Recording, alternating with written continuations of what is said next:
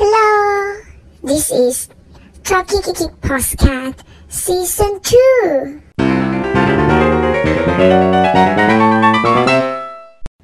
สวัสดีค่ะ วันนี้ก็มาพบกับ Talkie Kiki Podcast ซีซั่น2นะคะ จากซีซั่นแรกก็โอ้ทำถึงประมาณ 10 EP เหมือนกันนะ ไม่คิดว่าจะเยอะขนาดนั้นนะเราก็ ตั้งใจจะชวนเพื่อนมาคุย ก็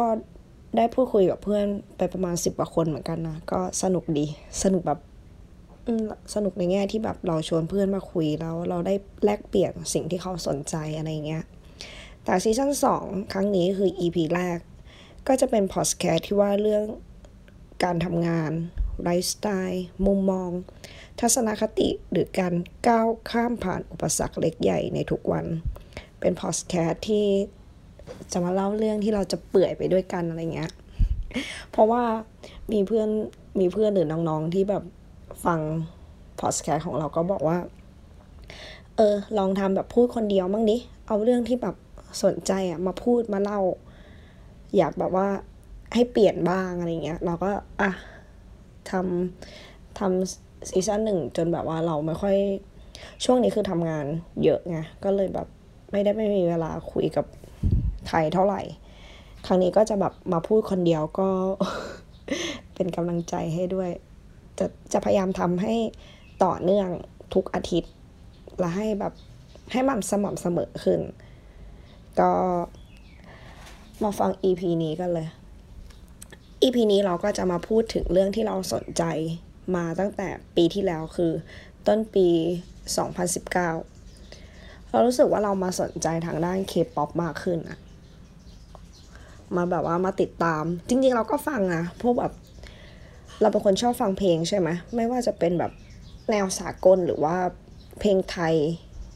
เอเชียอย่างเงี้ยเราก็ฟังหมดนะ แล้วแบบอยู่ๆคือ มาฟังแบบว่า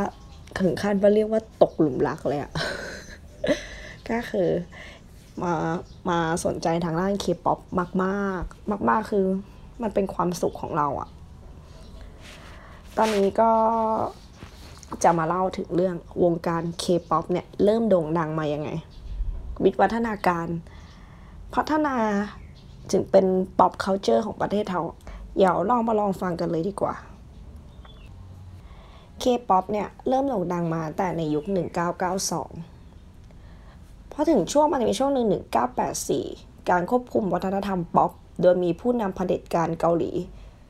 พัก จองฮีควบคุมรายการพวกรายการวาไรตี้ที่แบบพวกเกาหลี เขาจะแบบไปออกรายการอะไรเงี้ยพวกศิลปินต่าง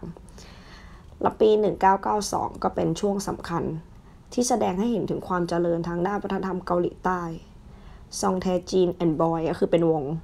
ในตอนนั้นอะ่ะมันเป็นสัญลักษณ์ทางวัฒนธรรมในตอนนั้น เป็นสภาพแวดล้อมของเกาหลี ทั้งหมดก็คือเปลี่ยนแปลง ไม่ว่าจะแบบคนนิยมมาใส่กางเกงที่หลวม และเต้นเหมือนบีบอยกันศิลปินใส่เสื้อผ้าอะไรก็จะเป็นกระแส ช่วงนั้นฮิปฮอปอเมริกันก็เดินทางเข้ามาสู่เกาหลี ก็อย่างที่รู้จักกันนี้คือ ประเทศเกาหลีเขาจะแบบค่อนข้างที่จะมีความเป็นชาตินิยมใช่ไหมตอนนั้นก็เหมือนเป็นการเปิดประเทศที่เหมือนรับวัฒนธรรมของอเมริกันเข้ามาในประเทศ และช่วง 1995 Come Back Home ซึ่งเกี่ยวกับวัยรุ่นหนีออกจากบ้าน ก็คือเพลงอะในยุคนั้นก็จะถูกแบนถูกยุบนั้นเขาก็เหมือนแบบดังมากๆอะไรเงี้ยแต่แบบก็แต่งเป็นเพลงใต้ดิน เพลงใต้ดินในตอนนั้นก็ยังไม่ได้รับการยอมรับ หรือคนจะเปิดรับเพลงที่แบบว่าอาจจะเป็นเพลงที่ใช้เนื้อหาที่รุนแรงอะไรอย่างเงี้ยเขาก็ยังไม่เปิดรับเท่าไหร่ก็ถูกยุบวงไป และในปี 1960 เกาหลีใต้เป็นประเทศที่ยากจนมากนะแต่มีการพัฒนาเศรษฐกิจขึ้นมา แล้วก็วางกลยุทธ์โดยเริ่มจากศูนย์ และในปี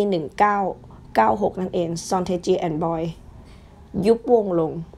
เกาหลีใต้คือประเทศอัดอันดับที่สุดในโลกคือ ตอนนั้นติดอันดับที่ 11 ก็คือเหมือนเขาเริ่มจากศูนย์เป็นประเทศที่กำลังพัฒนานั่นแหละก็คือ ถ้าเปรียบเป็นประเทศไทยก็กำลังพัฒนาอยู่ เหมือนเดิมในณตอนนี้แต่เกาหลีใต้เขาเริ่มจากศูนย์จนมาติดอันดับท็อปท็อปท็อปของโลกได้ก็น่าน่าตกใจเหมือนกันนะ แล้วก็อย่างที่รู้จักกันดี อีซูมาน จากอดีตศิลปินเกาหลี ก็ผ่านตัวมาเป็นนักธุรกิจ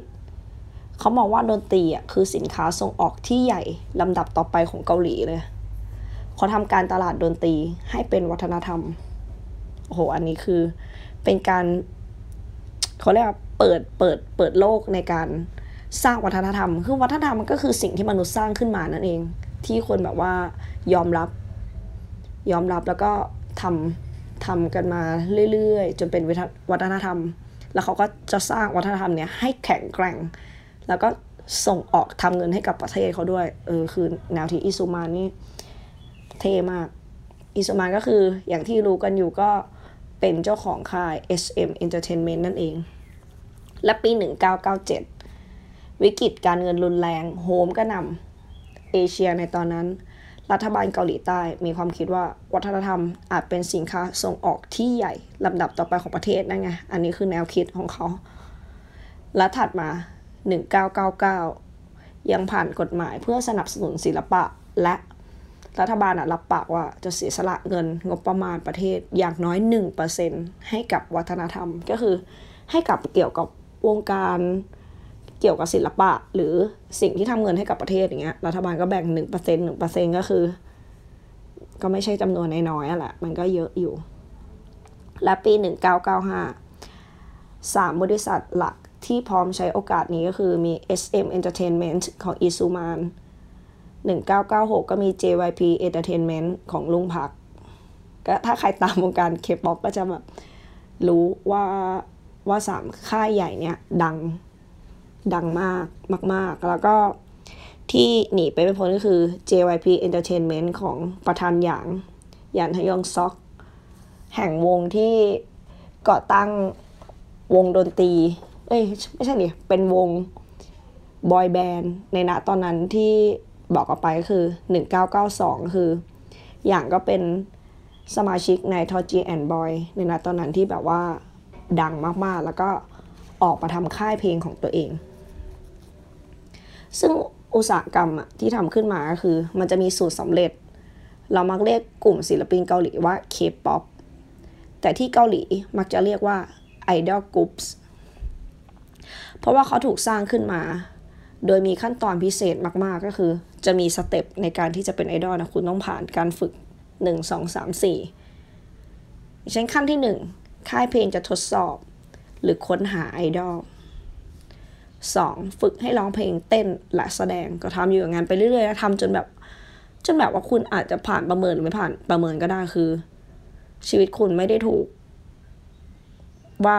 คุณคุณมาฝึกกับเขา คุณจะได้ออก อัลบั้มหรือเป็นศิลปินที่โด่งดัง อันนี้ไม่มีอะไรการันตีได้นี่คือ เป็นขั้นตอนที่วัดใจกันเลยเอาจริงสามเป็นกลุ่มที่ผ่านการขัดเกลาอย่างดี และมีความสามารถรอบด้าน คือนอกจากคุณร้องเต้นได้ละ มันจะมีความสามารถหลาย ๆ อย่างที่เดี๋ยวนี้วงการไอดอลกรุ๊ปก็คือสามารถอะคุณสามารถ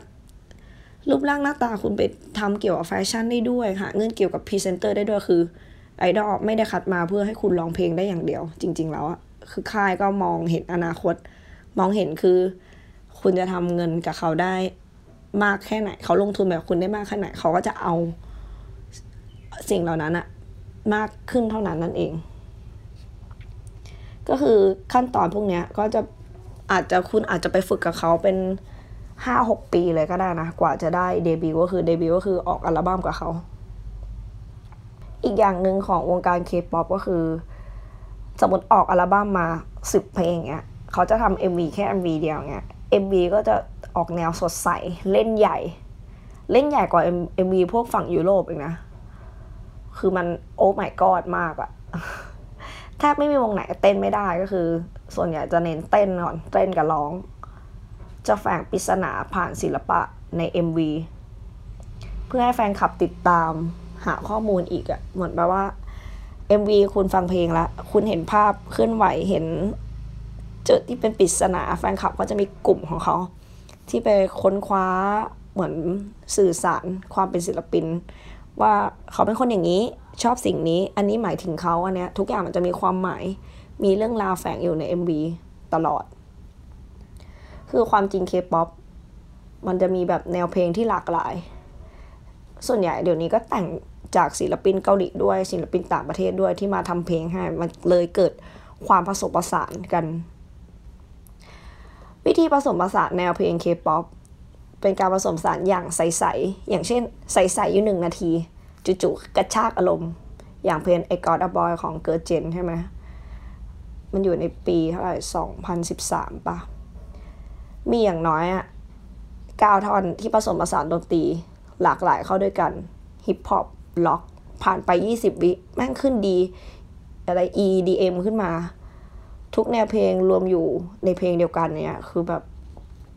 เกาหลีเขาจะเก่งในในด้านทำเพลงหรือข้ามข้ามผ่านกำแพงของภาษาได้ดีมาก ๆ แล้วก็มีเพลงของใคร แบบบิ๊กแบงอย่างเงี้ย เป็นล็อก บัลลาด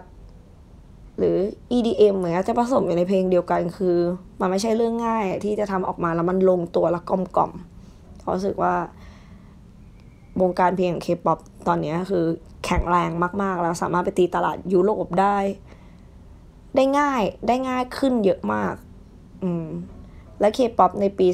2011 จุดที่ยิ่งใหญ่ที่ตลาดโลกทั้งเอเชียยุโรป อย่างที่ยังรู้จักกันนี้คือลุงไซเนี่ย ไอเพลงกังนัมสไตล์เนี่ย ที่ไปบุกตลาดโลกทำให้ทั่วโลกรู้จักเคป๊อปมากขึ้น ก็คือเหมือนไปเปิดตลาดให้เหมือนแบบกลุ่มต่างชาติได้เปิดใจกับกับเราได้มากขึ้น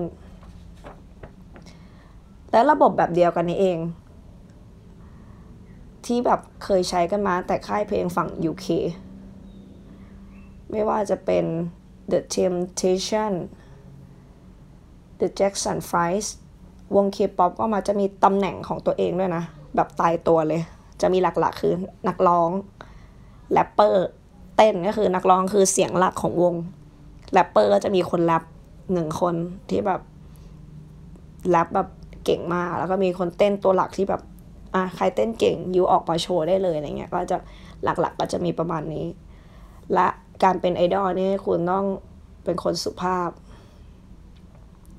สะอาด ดูใสสะอาดจิตใจดี ไม่เกี่ยวข้องกับยาเสพติดแอลกอฮอล์หรือข่าวฉาวและที่ยิ่งไปกว่านั้นก็คือ ที่เป็นเรื่อง sensitive มาก ๆ เลยก็คือความรัก ความรักคือเรื่องที่ยิ่งใหญ่ที่สุด ไม่เคยได้รับอนุญาตให้พูดถึงเรื่องส่วนตัวเสียด้วยซ้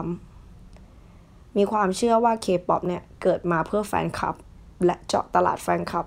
เจาะกลุ่มระดับโลก มีตั้งแต่การตั้งชื่อวง มันจะใช้ตัวอักษรย่ออย่างเช่น BTS 2PM to anyone หรือ TVXQ เพื่อไม่ให้เป็นปัญหาในการแปลในตลาดโลกก็คือเหมือนแบบถ้าคุณใช้แบบคำศัพท์หรือหรือชื่อภาษาเกาหลีอาจจะแบบไม่ติดหูเท่าไหร่ อันเนี้ยมันเริ่มจากชื่อของเกาหลี ไม่ซ้ำใครอย่างซอนเทจี ตามมาด้วยในตอนนั้น ที่ที่ดังๆในยุคนั้นนะ HOT แล้วมาในปี 2014 อย่าง EXO เนี่ย สมาชิกจะมีสองคนร้องและแรปจีนโดยเฉพาะ วงนี้ไม่ได้ปล่อยแค่เพลงเพลงเดียว จะออกมาสองเวอร์ชันเสมอคือ เขาจะไม่ได้ตีตลาดแค่ในประเทศเขาละบางทีเกาะกลุ่มเอเชียจะมีศิลปินต่างชาติเข้ามาอยู่ในวงเพื่อจะเจาะ ตลาดทำเพลงให้กับประเทศนั้นๆอะไรเงี้ย อย่างเช่น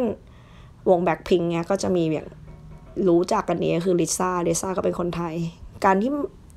มาเจาะกลุ่มตลาดไทยนี่เป็นเรื่องที่ง่าย เพราะว่าเขาจะมีฐานแฟนคลับของเขาอยู่ละสื่อสารเป็นภาษาไทยอะไรเงี้ยอย่างเช่น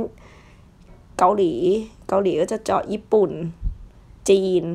เอามาฝึกเพื่อที่จะไปเจาะตลาดแฟนเพลงเรื่อยๆ และปี 2005 การตลาดเพลงเกาหลี ก็คืออยู่ในอันดับที่ 29 ของโลกเลยนะ แล้วก็ปี 2016 เนี่ยตายมาถึงอันดับที่ 8 ของโลก ความสำเร็จของ K-POP อะสูตรสำเร็จของความสำเร็จของ K-POP สามารถเจาะตลาดได้ทั้งโลกแล้วในตอนนี้ บางทีถ้าดู MV ครั้งแรกอาจจะรู้สึกสับสนก็ได้นะ คือ MV เขาจะ หลากหลาย หรือแบบทำให้เรายังปรับปรับไม่ได้อะไรเงี้ยปรับการรับรู้ทางด้านภาษาการใช้ภาพสื่อสารคือทุกอย่างมันดูผสมผสาน mix and match แบบสุดยอดมาก ๆ อะไรอย่างเงี้ย อันนี้ก็คือเราเป็นคนชอบเกี่ยวกับเกาหลีใช่ไหมเราก็ลองไปหาข้อมูลมาก็รู้สึกว่าพัฒนาการของวงการเกาหลี หรือวัฒนธรรมเคป๊อปของเขาที่ รัฐบาลให้การสนับสนุนเข้ามาเนี่ยรู้สึกว่ามันเป็นการส่งออกหรือการทำเงินกำไรให้กับประเทศเขาเราสร้างชื่อเสียงให้กับเกาหลีใต้ขึ้นมาเนี่ย มันไม่ใช่เรื่องง่าย ๆ มาก ๆ เลย มันผ่านผ่านการฝึก ผ่านการเข้มงวด ผ่านกระบวนการและหลายอย่าง จนวัฒนธรรมเคป๊อปตอนนี้เราถือว่าแข็งแรงมาก ๆ แล้ว อย่าง อย่างเช่นที่เราแบบว่าจุดเริ่มต้นที่เรามาติดตามเคป๊อปก็คือวง Blackpink นั่นเอง วง Blackpink นี่คือจะมีศิลปิน 4 คน จีซูเจนนี่โรเซ่ลาลิซาเปิดตัวตั้งแต่วันที่ 8 ธันวา 2016 ก็คือตั้งแต่เพลงอะไร w h i s t l e เป็นเพลงแรกของวงที่ติดอันดับหนึ่งในดิจิตอลชาร์ตด้วย แล้วซิงเกิลเดียวกันก็มี Boombayah ติดอันดับชาร์ตของบิลบอร์ดก็ตอนนั้นเราเรารู้สึกว่าเรายังไม่ได้สนใจวงการเคป๊อปขนาดนั้น พอได้มาฟังเพลงของวงแบ็คพิงก็ติดหูนะ เพลงอันดับแรกเลยคือสิ่งที่ทำให้เราติดหูสักพักวงการเคป๊อปเนี่ยเขาจะเหมือนให้เราใกล้ชิดกับศิลปิน อย่างเช่น เขาจะปล่อยก่อนที่จะปล่อยเดบิวต์มาเขาจะปล่อยพวก การฝึกซ้อมยังหนักของศิลปิน หรือการทำวาไรตี้เพื่อให้เรารู้ว่าชีวิตของเขากินอยู่กินนอนยังไง เต้นยังไง นิสัยใจคอเป็นยังไง เหมือนเราแบบใกล้ชิดกับเขาเห็นกระบวนการฝึกเหมือน เติบโตมามาพร้อมกันมาด้วยกันเนี้ยเราสึกว่าการทำอย่างนั้นอะทำให้แฟนคลับอะมันแน่นถามันแน่น เพราะเรารู้จักตัวตนของเขาประมาณนึง สิ่งที่เขาแสดงออกมา สิ่งที่เขาทำให้เห็น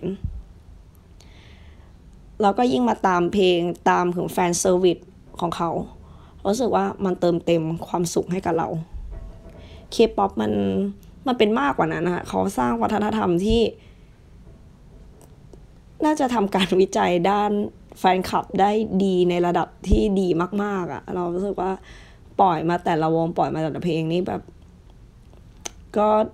ก็ดังมากๆ อันนี้ค่ายที่เราชอบก็คือ YG Entertainment ของไอประธานหยางอะ